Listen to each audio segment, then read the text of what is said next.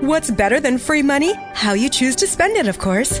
Right now, open a new SECU checking account and we'll give you $250 to spend however you like. Upgrade those headphones, splurge on concert tickets, or maybe upgrade to ad free streaming. The choice is yours. And extra cash isn't all this credit union offers. Do your banking, build credit, and invest in your future. All with SECU. Visit SECUMD.org today. That's S E C U M D.org today. I have a better understanding of the implications of a marriage with a person such as Mrs. Noel. Father, will you come to the point? Well, she looks like a lady. And she is. But she's divorced. I thought you agreed with the church on the subject. Well, she hasn't done wrong. Ah, then you know her story, the circumstances. No. Chivalry the better part of discretion, eh? Your questions are really insufferable, Father. I don't think you understand the kind of feeling I have for Mrs. Noel. And I think you fail completely to understand what it will mean for a man in public life to marry a divorcee. It can ruin your career. Well, I must be my own judge of that when the time comes. Oh, hasn't Mrs. Noel accepted you? I have yet to ask her. Hmm.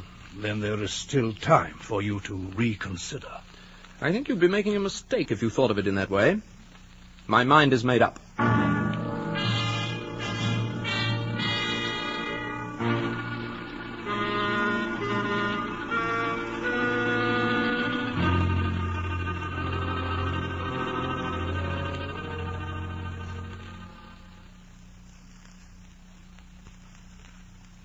Now, you mustn't upset yourself, Mother.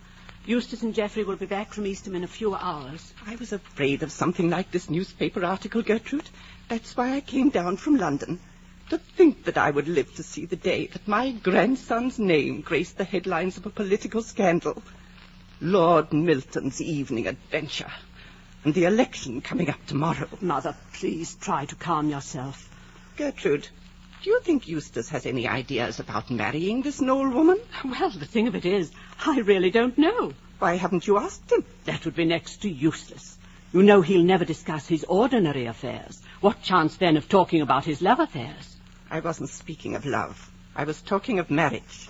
Really, Mother, I'm sure that marriage is quite out of the question. Precisely. And Eustace must be brought to see that. The preservation of our position as a class depends on our observing certain decencies. What do you imagine would happen to the royal family if they were allowed to marry as they liked?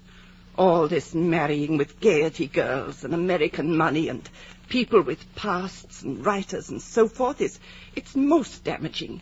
There's far too much of it, and it ought to be stopped. Eustace must not marry this woman. He may insist on it when he finds her name mentioned unfavorably in the press. That's no valid reason for having her. If he insists on having her, then I say let him. But why should he marry her? What are you suggesting? We know this type of woman. I'm sure things could be arranged. If you're suggesting an illicit relationship, it's quite out of the question.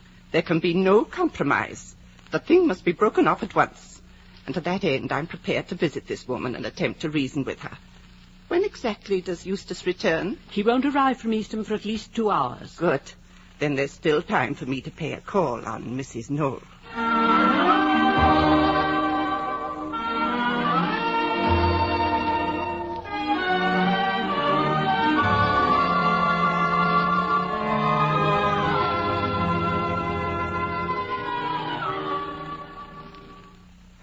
Old woman, my dear, so you really mustn't mind what I say about you and my grandson. Lord Miltoun's told me how fond he is of you. He's never mentioned your name to any of us.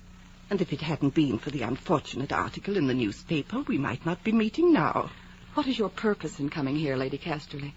To point out to you that my grandson's name is being coupled with yours in a way that is doing him a great deal of harm. You've seen the story in the paper, of course. Yes. Then I need explain no more. I don't know what people have been saying now that they've seen that story. I wasn't aware that anyone was so interested in my affairs. Every common person is interested in a woman whose position is anomalous. Living alone as you do, not a widow, you're fair game for everybody, especially in the country. Even for you. If you make mysteries, Mrs. Noel, you must expect the worst interpretation put on them. My grandson is a man of highest principle. He doesn't see things with the eyes of the world, and that should have made you doubly careful not to compromise him, especially at a time like this. What do you want? I want a promise that you'll never see my grandson again. I can't discuss this with you. I will take nothing less than a statement that anything serious between you is out of the question. How can you ask such a thing? Because I love my grandson. And if you love him, you'll promise me you'll give him up. I can't give you that promise. Very well, my dear. If you refuse to be reasonable, there's nothing more I can do. But you're sacrificing one of the most brilliant young men in England to your own selfish desires. Now I'll leave, if you please. This way, Lady Casterley. This is not the end, Mrs. Noel. Good day. Good day, Lady Casterley. Oh, dear heaven. Eustace, what have I done to you? What have I done to you?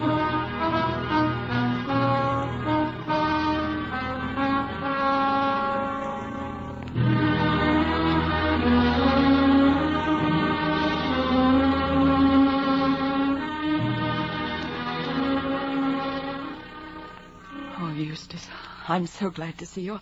I thought you might never get here. I came as quickly as I could from Eastham. Then you haven't been home yet. No, my father dropped me here, and he went on home alone. Eustace, take me in your arms. Why, you're trembling. Audrey, whatever's the matter?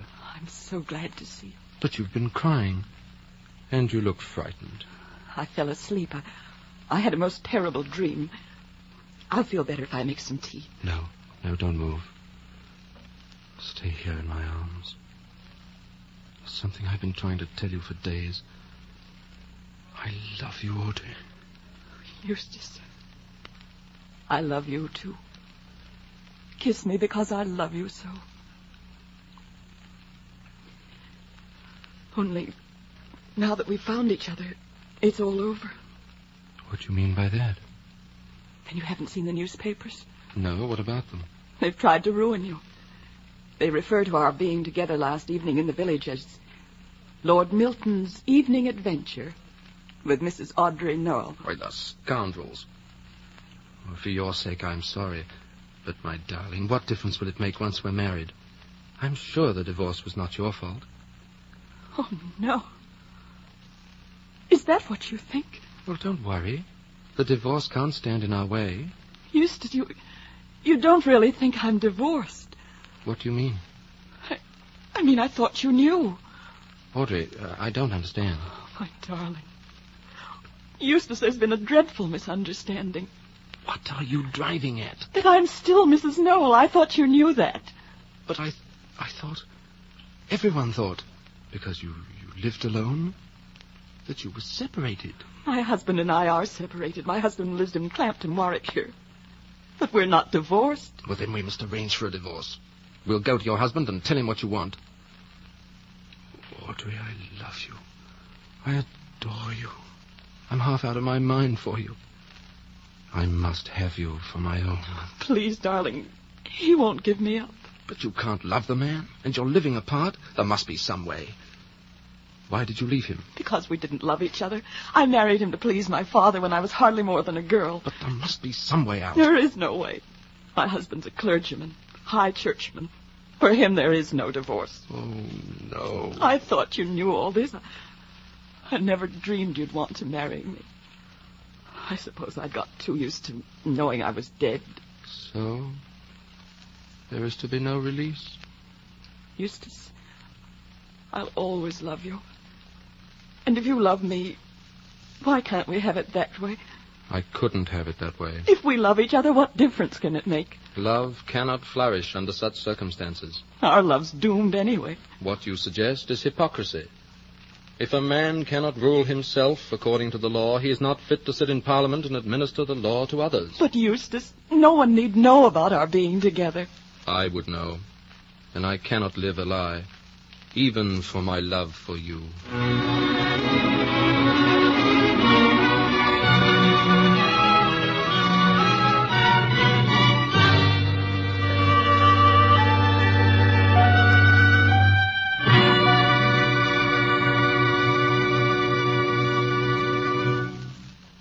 From Hollywood, the NBC Theater is bringing you a dramatization of The Patrician by John Galsworthy. If you're interested in supplementing your enjoyment of these NBC Theater productions with home study under college supervision, Be sure to listen to the announcement at the close of this program.